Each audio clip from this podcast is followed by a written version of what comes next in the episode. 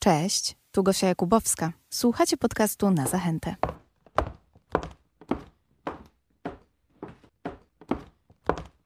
Ostatnio myślałam nad planami, które często weryfikuję życie i uświadomiłam sobie, że nie możemy przygotować się na każdą ewentualność. Nie wiemy, co przyniesie nam bliska przyszłość, a co dopiero mówić o tej dalekiej. Ale to życiówka. W sztuce może być inaczej. Jacku, co o tym myślisz? Ciężko się nie zgodzić, że nie możemy się przygotować na wszystko. Można też powiedzieć, że tak naprawdę na nic nie jesteśmy w stanie się przygotować, no bo no, realność płata figle i zawsze w każdym momencie możemy się potknąć. Jednakże to, co odróżnia nas od zwierząt, to jest to, że posiadamy wyobraźnię i wyobraźnia jest zawsze spekulacją na temat przyszłości. Nawet jeżeli w głębi siebie nie znamy czasu, to kiedy coś sobie wyobrażamy, bardzo lubimy myśleć tylko i wyłącznie o jutrze, zapominając też o dniu dzisiejszym. A czy tak samo jesteśmy w stanie przewidzieć, jak będzie wyglądała architektura przyszłości? Nie, i dokładnie w ten sposób podeszliśmy do naszego pawilonu, czy wystawy w pawilonie. Mimo tego, że tematem Biennale jest laboratorium przyszłości, to my właściwie odmawiamy mówienia tego, jak będzie jutro, czy za tydzień, czy za 100 lat. My bardziej staramy się mówić o tym, że aby to nasze wyobrażenie przyszłości było bliższe temu, co może się zdarzyć, e, musimy się bardzo zastanowić nad tym, w jaki sposób sobie tą przyszłość wyobrażamy, a nie już nad samym wyobrażeniem. Czyli mówimy o narzędziach, którymi się dzisiaj posługujemy, do spekulowania na temat jutra. No to Ania, jakbyś mogła więcej powiedzieć na temat tej przyszłości w architekturze? No ja mam wrażenie przede wszystkim, że to, co Jacek powiedział, że nie możemy wiedzieć i nie wiemy, co, co będzie miało miejsce. Ja nie wiem, jaka jest przyszłość architektury. Ja wiem, że, y, że architektury buduje się bardzo dużo. Ona jest w bardzo różnej jakości, w różnych miejscach na świecie. Mm, natomiast y, operuje jakimiś informacjami, które są ogólnodostępne i które, y, na których się ludzie koncentrują. Ja mam wrażenie, że my przede wszystkim w tym pawilonie zadajemy pytania, czy to, czym teraz operuje przede wszystkim architektura, czyli na przykład metrem kwadratowym, to jest okej. Czy nie jest. I, i, I cały czas zadajemy coraz więcej pytań i nie bawimy się w mądre głowy i nie będziemy mówili, jak będzie. To jest bardzo ważne, że, y, że w tym laboratorium y, uznaliśmy, że jest takie słowo, laborujemy. laborujemy architekturę, laborujemy dane i laborujemy to, jak je przetwarzamy to jest chyba to przede wszystkim, czym my się zajęliśmy w tym roku na Biennale. Wrócę jeszcze do tego, co powiedziałaś a propos tej różnej jakości, niekoniecznie dobrej jakości, jeżeli chodzi o współczesną architekturę. Jeżeli chodzi o wasz projekt, to też on odnosi się poniekąd do y, architektury mieszkalnej. Jestem trochę zaniepokojona tym, co dzieje się dzisiaj, jeżeli chodzi o architekturę. Myślę, że nie jestem jedyną osobą, ale mm, mowa tu oczywiście o patodeweloperce i o tym metrze kwadratowym. E, Marcinie, chyba nie jestem jedyna, która jest zaniepokojona, ty chyba też. Troszkę mnie zbiłaś z tropu tym pytaniem, bo e, oczywiście można by długo dyskutować na ten temat, co się dzieje z budownictwem. No, jakby tak popatrzeć na historię architektury, to i tak jest pewnie tak w gruncie rzeczy najlepiej w historii, bo wszyscy mamy bieżącą wodę, wszyscy możemy załatwić sprawy fizjologiczne, nie idąc na zewnątrz.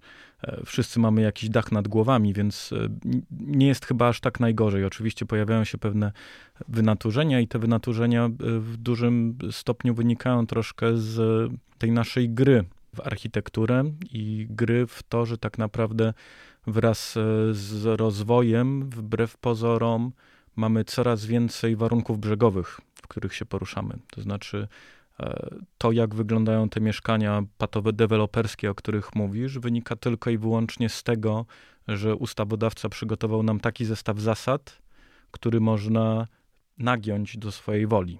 Tak, nagiąć do tego, żeby one były bardziej sprawne ekonomicznie niż bardziej sprawne w sensie chociażby ergonometrii, czy tego, jak się z nich korzysta, jak się ich używa. Więc e, tak ogólnie rzecz biorąc, to i tak nie jest najgorzej. Nie, nie byłbym czarnowidzem tutaj.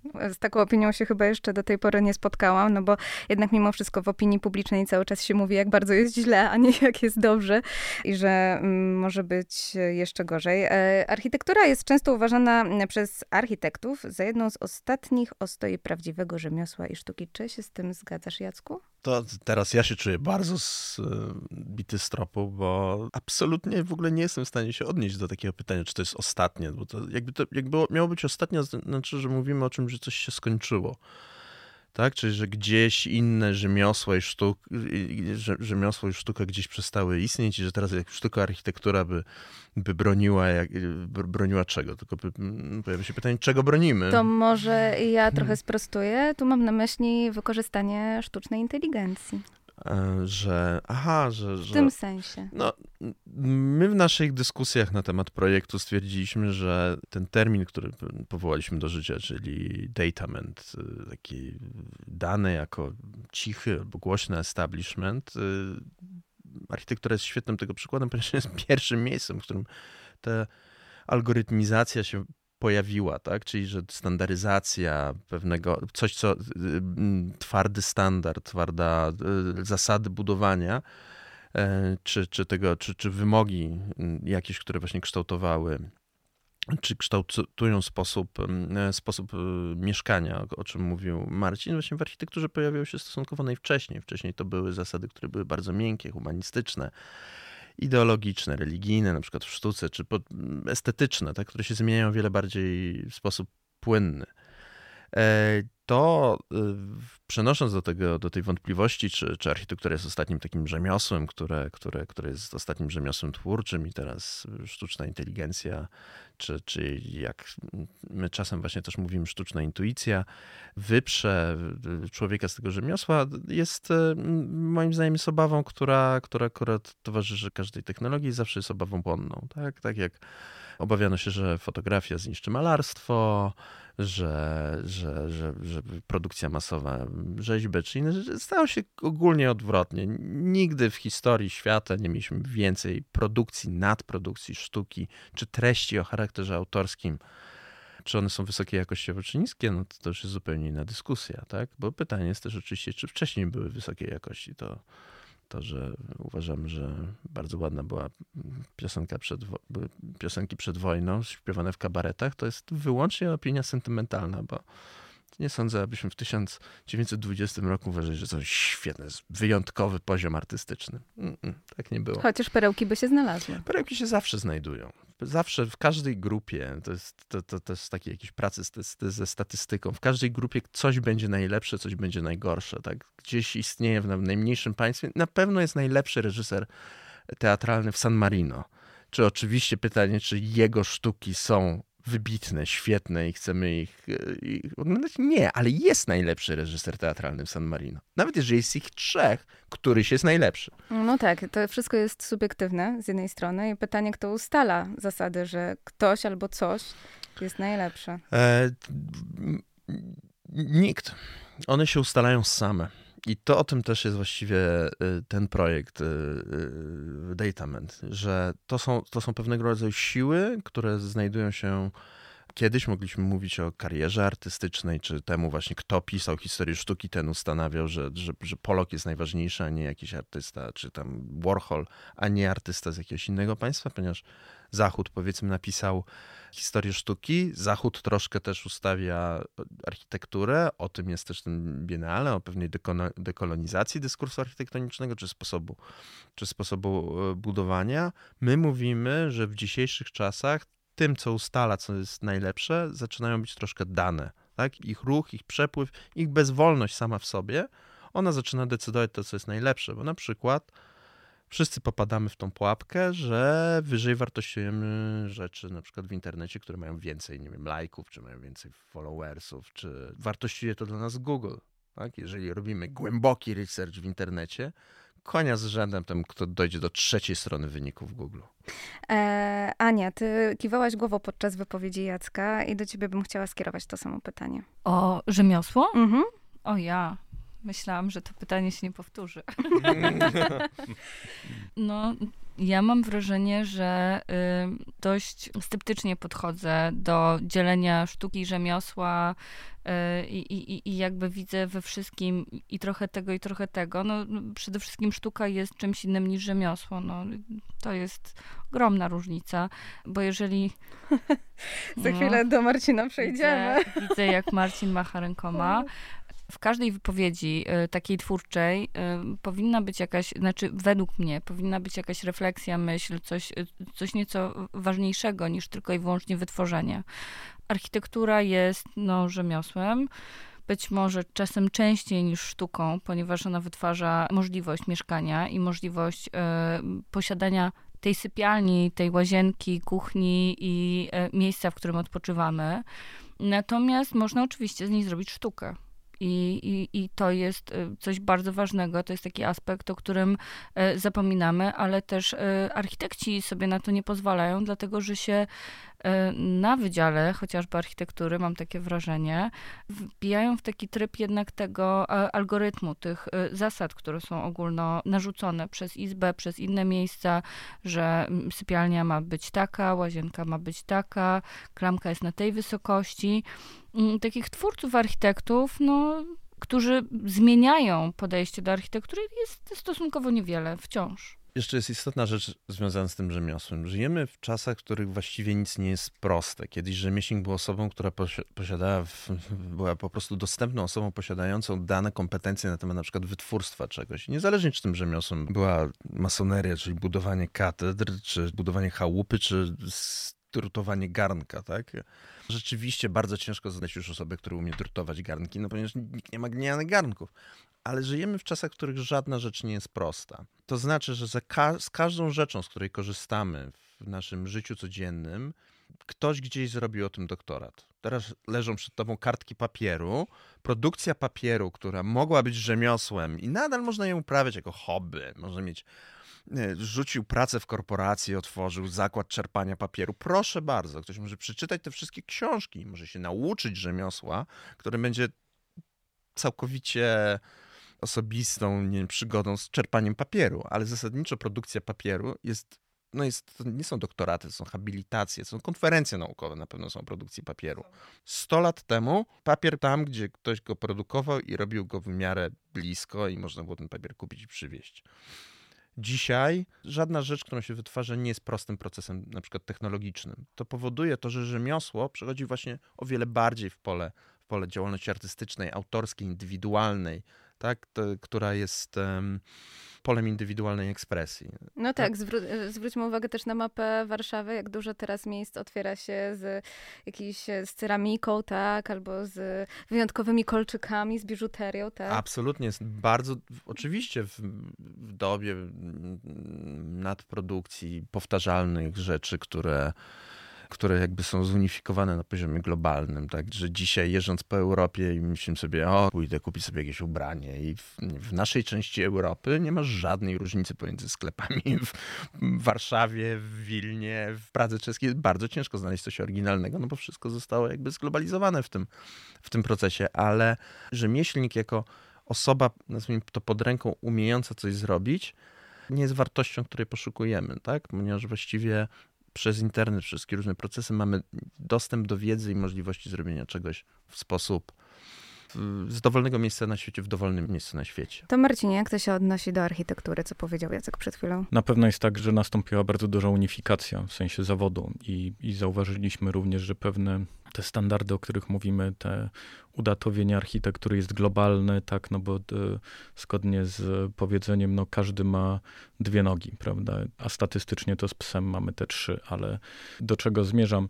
Z jednej strony tak, z drugiej strony nie, bo e, coś, co się wydarzyło w ramach tej e, globalizacji, o której mówi Jacek, a z czym my jako trochę nowsze pokolenie architektów stara się również walczyć, to jest to, że w ramach tego ruchu i globalizacji zawodu i również tego, że pracujemy w środowiskach rozproszonych, to znaczy, że ja mogę siedząc w Warszawie pracować z kolegą, który w tym momencie siedzi w Malawi, o którym również mówimy w naszym pawilonie, albo z kolegą, który bądź koleżanką, która jest w Hongkongu zapomnieliśmy w którymś momencie poprzez ten zachwyt i tą globalizację o tym, że architektura to jednak nie jest taki e, stricte produkt e, użyteczny, ale on e, przede wszystkim płynie bardzo głęboko z lokalnych uwarunkowań i lokalnego takiego kontekstu wernakularnego. W związku z tym nie każde rozwiązanie, które jest optymalnym, jest realnie właściwe bądź adekwatne dla miejsca, w którym projektujemy.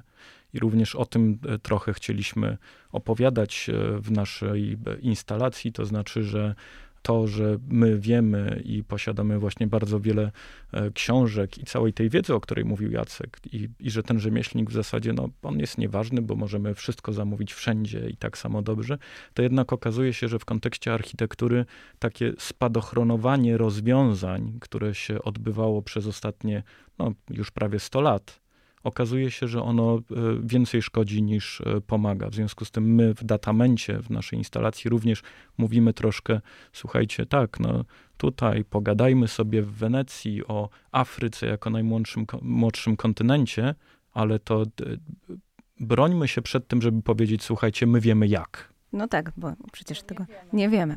Ania, e, bym bardzo ciebie prosiła, żebyś trochę nam przybliżyła, jak będzie wyglądała, e, jak będzie wyglądał nasz polski e, pawilon. No właśnie, czy to będzie rzeźba, czy to będzie przestrzeń? No, zawartość. A raczej zawartość. zawartość. Co to mi pokazuje, że też chcę wiedzieć. Tutaj ten dowcip na karteczce post-it, no to nie ani okay. rzeźba, ani instalacja, to będzie doświadczenie. A, to mm. będzie doświadczenie. No bo w końcu wkraczamy do przestrzeni laboratoryjnej. No. To, to jest, jest absolutnie doświadczenie przede wszystkim e, nasz odbiorca, nasz widz e, spotka się z e, bardzo dużą rzeźbą, taką instalacją, która jest... Ostatnio Jacek użył takiego fajnego sformułowania, że ona jest VR-em w realu. I trochę tak jest, dlatego że rzeźba jest modelem czterech różnych mieszkań, które są wtłoczone w nasz pawilon, tak naprawdę na styk. Są cztery różne miejsca, które podzieliliśmy ten świat nie ze względu na kontynenty, tak jak większość osób sobie dzieli świat i tak sobie myślimy, że to tak jest. Natomiast y, z, y, przede wszystkim zrobiliśmy sobie taki indeks, który mówi o tym, jak dużo danych wytwarzamy. Wytwarzamy bardzo dużo danych. Niektóre kraje wytwarzają ich tak dużo, że mamy dane i informacje na temat wszystkiego. I to jest nasza grupa najbardziej taka udanowiona. E, później jest y, kolejne troszeczkę mniej, później jest jeszcze mniej i w tym najmniej udanowionym, e, udanowionej grupie, mm, jednym z niewielu miejsc, dla których znaleźliśmy średnią, średnio, średnie mieszkanie, e, to było Malawi, które jest w Afryce. Oczywiście to pytanie padło wiele razy, gdzie jest Malawi. Ale to jest malutki kraj wielkości jedno, jednej trzeciej Polski. Mieszka tam tylko 28 milionów ludzi. Tak przynajmniej mówią dane. Tak dane. mówią dane. To jest, to jest pomijalna ilość 28 e, milionów. Natomiast e, wtłoczyliśmy te cztery mieszkania. Według mnie najważniejsze jest to, co tutaj Marcin pisze mi na posticie, ale to jest prawda, że to jest najważniejsze. To jest doświadczenie. Wchodzimy w przestrzeń, która jest e, kakofonią informacji. To jest bardzo dużo informacji dotyczących tego, jak duże jest mieszkanie, gdzie, jak ono jest wysokie, i dlaczego to jest tak istotne? Przede wszystkim zwracamy na to uwagę, bo zadajemy sobie cały czas pytania na temat e, metrów kwadratowych, e, a nie na temat ilości sypialni czasem, tak? Zupełnie inne dane są dotyczące mieszkalnictwa w różnych miejscach na świecie. No i my się do tego trochę dokopaliśmy, tak? Że widzimy, że jednak te potrzeby mamy zupełnie różne w różnych miejscach i ta architektura nie jest taka globalna. Ona jest jednak bardzo lokalna w wielu miejscach. Y, niektórzy potrzebują mieć mniej, niektórzy potrzebują więcej, ale też nawet tutaj, tak? Każdy sobie urządza mieszkanie po swojemu. Niektórzy lubią mieć całe białe, tak jak ja, z białą podłogą, a niektórzy lubią mieć ciemnobrązowe albo czarne, jak to studio. Są małe rzeczy, ale one już definiują przestrzeń, w której się znajdujemy. Pawilonie będziemy się znajdować przede wszystkim w e, przestrzeni, która jest zaznaczona, jest jak z programu kadowskiego. No i odbiorca będzie mógł kodem kolorystycznym odkodować, które pomieszczenia są z danego modelu.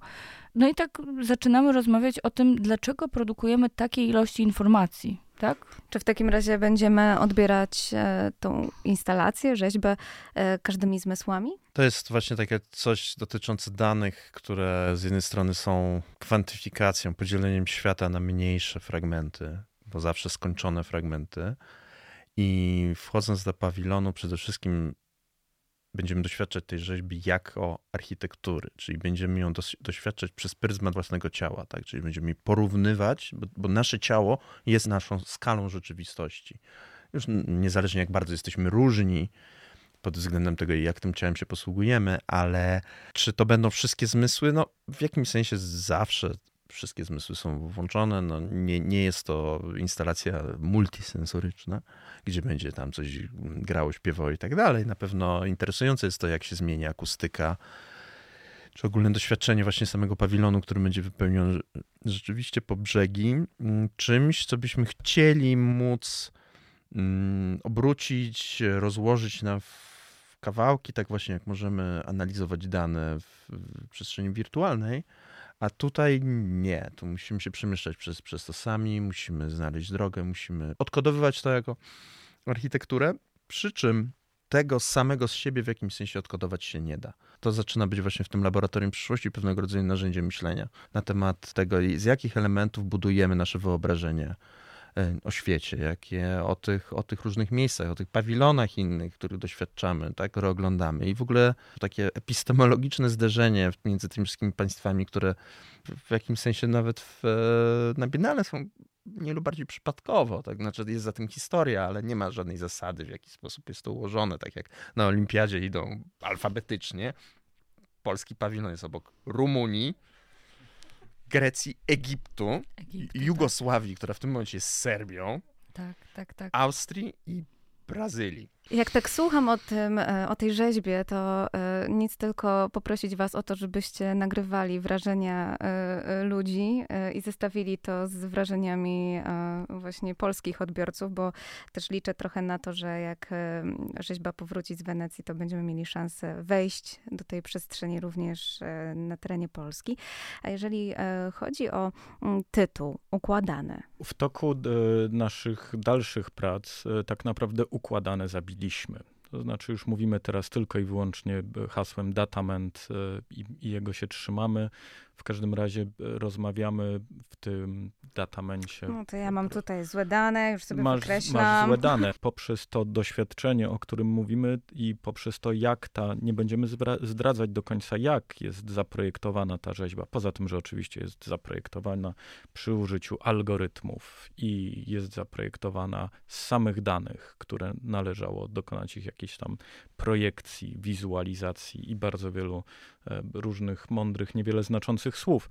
Natomiast najważniejsze w tym wszystkim jest to, że poprzez to doświadczenie trochę próbujemy zmusić odbiorców do tego, żeby się właśnie zastanowili, tak jak ty, że może mam niepełne dane, może czegoś nie wiem, jednak tak do końca i w związku z tym powinienem troszkę bardziej zwracać uwagę na to, co mnie otacza. Coraz e, rzadziej mówić, ok, tak usłyszałem w podcaście, albo tak usłyszałem w radio, albo tak przeczytałem w internecie, w związku z tym e, tak jest. Ja e, trochę adwocem tego, co Jacek mówił o, o tych zmysłach, to jakby mi się wydaje, że mimo wszystko mm, mówimy głównie o, o takim odczuwaniu ogólnym, ale no, jesteśmy kulturą tak indoeuropejską, więc no, wzrok jest e, takim kulturowo nawet dominującym. No dzisiejszy prawda, świat to świat obrazków. Zmysłem więc. E, e, to najlepiej, najlepiej chyba jakby znowu być może również ciekawy, ciekawy wątek i naszą nieumiejętność prawda, wchodzenia w te inne sytuacje obrazuje wiesz, rozdział Nowy Testament Stary Testament i w Nowym, który jest indoeuropejski, jest e, o tych, co błogosławili, co uwierzyli, a nie widzieli, prawda? A w kulturze semickiej było o tych, co usłyszeli głos Boga, tak? Nie zobaczyli. I to są też, e, myślę, że ciekawe obserwacje. Hmm. Tak, a jak no jeszcze patrzymy. się przeniesiemy do Ameryk e, dawnych, i to do dzisiaj tam nie jest, jeżeli ktokolwiek był w Meksyku czy w krajach środkowej Ameryki, y, autochtonii, bardzo stronią od dotyku. I tam, aby coś było, to musiało być namacalne, musiało dotknąć, ponieważ wszyscy wiedzieli, że słuch, wzrok, węch i tak dalej jest już, jeżeli już dotknę, to już dotyk, dotyk coś przynosi. Więc te, też rzeźbę będzie można pomacać, to nie jest, to, to jest fajne i, i będzie bardzo tak, ciekawe obserwować, można, jak ludzie wchodzą w interakcję. Ale to tak będzie, będzie można potem chodzić, będzie można e, pod na to wchodzić, pod, pod tym wchodzić, przechodzić, na przykład troszkę też tą, tak zmagać się z tą, z tą, z tą architekturą. Mm, lepiej. Ostrożnie. Lepiej nie, no, no, bardzo, bardzo, bardzo staramy się nie zdradzać wizualności tej, tej, tej rzeźby przed otwarciem, tak? No bo wiemy, troszkę mm, jak, jak ona jest właśnie cenna, ta wizualność. Ale będzie to bardzo dobrze wyglądało na Instagramie. Tak, to prawda. Natomiast możemy powiedzieć, że zmieściła się do dwóch tirów i waży się, nie, niespełna 7 ton stali, natomiast już w Wenecji są plotki, że jest to 12 ton stali, więc robimy coś dość dużego i ciężkiego. Ja chciałam bardzo poznać historię tego, jak ta rzeźba w ogóle powstawała w waszych głowach, bo chociaż z drugiej strony tak sobie myślę, że laboratorium przyszłości bym zamieniła w przypadku waszego projektu na teraźniejszości. Mm, przy czym jest taka ciekawa rzecz, co, co, co zostało mi niedawno uświadomione, bo laboratorium przyszłości, jak tak, tak myślimy o tym pospolicie, i oczywiście tutaj kurator Carles Loco mówi o tym, że Afryka jest tym laboratorium przyszłości, a wszyscy myślimy tak, o, co to będzie w przyszłości, coś w przyszłości, ale ten termin pochodzi od e, afrykańskiego yy, filozofia Hille Membego, który mówi, że Afryka jest laboratorium przyszłości, bo tam się dzieją już te wszystkie złe rzeczy, które będą się działy źle wszędzie indziej. Ona tak troszkę to przekręca na to, że powinniśmy tą, w tej Afryce robić rzeczy, które będą poprawiać tą rzeczywiście tą, tą, tą przyszłość. To jest okej, okay, ale dlaczego do, do, tego mówię? Bo wracamy do, wracamy do tego pytania, czy tej opowieści, jak wyglądał proces i jak bardzo właśnie doświadczenie, znowu tego procesu próbujemy to jest cała nasza praca, jak je, je przenieść na widza, tak? Czyli, że nie, nie tworzymy takiej sytuacji, takich wystaw, w których wszyscy chyba, którzy chodzą po muzeach wystawy, mniej, że wchodzimy, jest tekst kuratorski i jakiś anonimowy ktoś mniej lub bardziej mówi nam, państwo nic nie wiedzą, jest tak, a tak. A my bardzo otwarcie mówimy, słuchajcie, my tak samo mało wiemy, jak, jak jak wy. Bardzo zależy nam na otwieraniu się na, na niewiedzę, tak? na niewiedzę widzów, na naszą niewiedzę. My wiemy, jak to działa, wiemy, jak to powstało, ale tak samo cały proces dochodzenia do tego, domyślania się, wiedzieliśmy, jaki jest temat Biennale, kiedy pra pracowaliśmy nad tym, ale, ale my do końca też e, e, nie wiedzieliśmy, tak, do końca, co chcemy robić. Polegaliśmy na pewnego rodzaju intuicji. Mimo tego, że wygląda, że to jest architektura, że właśnie wszystko, wszystko wiem, wszystko jest zaprojektowane, wymierzone i tak dalej.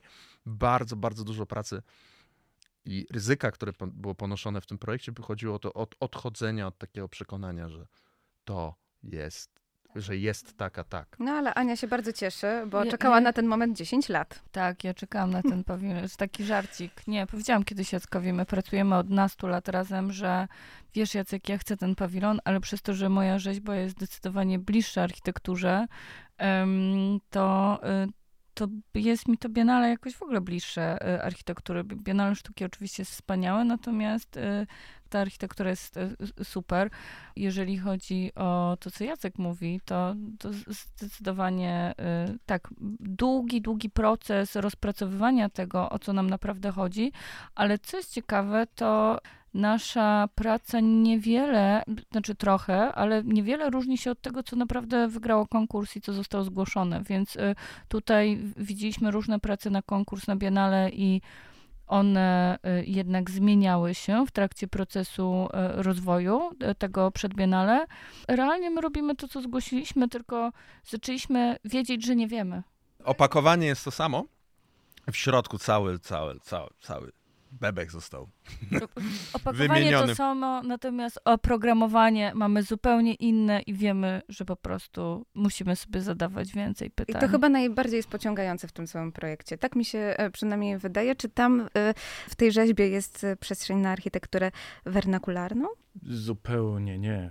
To... Poza wernakularyzmem i krzywizną Wenecji. Tak, e, bo, bo, bo na pewno no, to znowu anegdota, no, tam trafiła nas Wenecja tak w, w którymś momencie, to znaczy to, jak wygląda aktualnie pawilon i jak bardzo ugięła się w nim już na przestrzeni lat podłoga E, w którymś momencie, że tak powiem, chciała nam powiedzieć, słuchajcie, jednak tutaj nic nie powstanie w środku.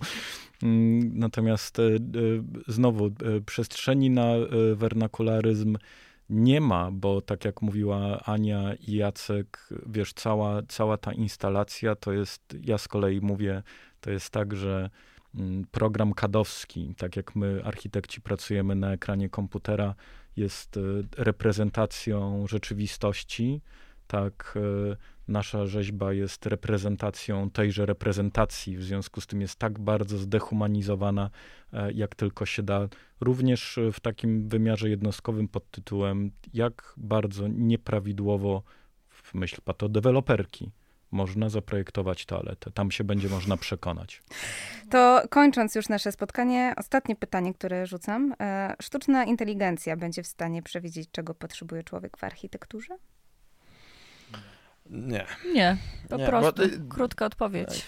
Mm, czy, czy będzie, no, to jest tak, na, w tym momencie na Ziemi jest e, co, 7 miliardów ludzi.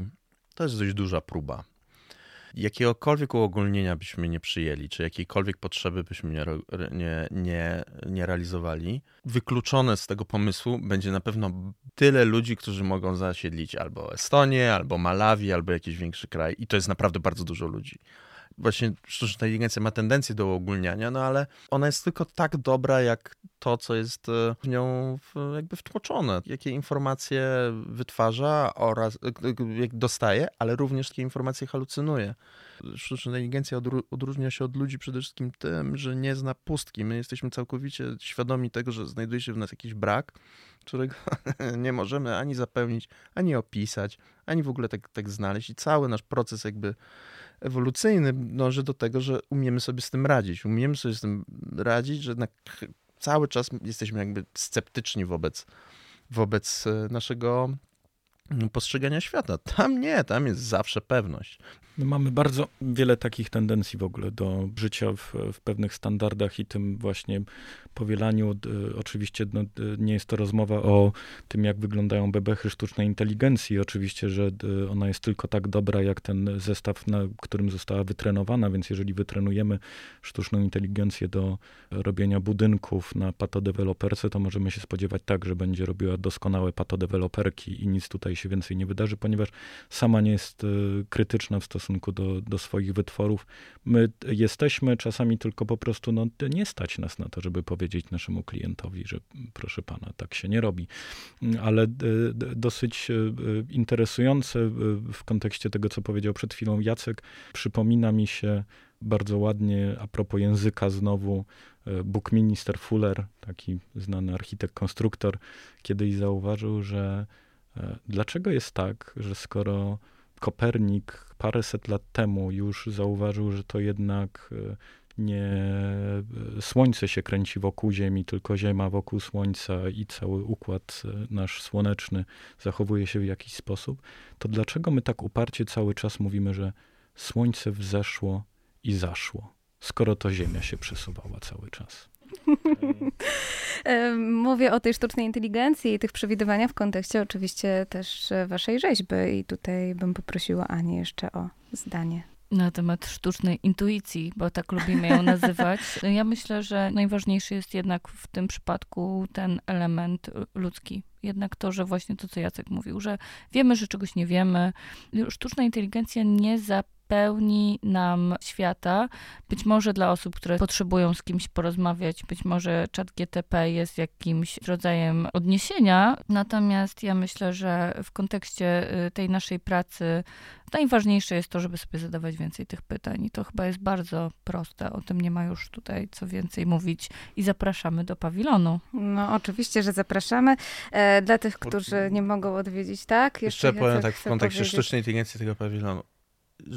Jak na razie przynajmniej, żadna sztuczna inteligencja nie wie, co to znaczy potknąć się o próg we własnym domu. Więc może tych domów projektować, a projektować ale nigdy nie zrobi czegoś takiego, że czekajcie, zróbcie tutaj 10 centymetrów szerzej, bo ja się zawsze zaczepiam łokciem. Nie?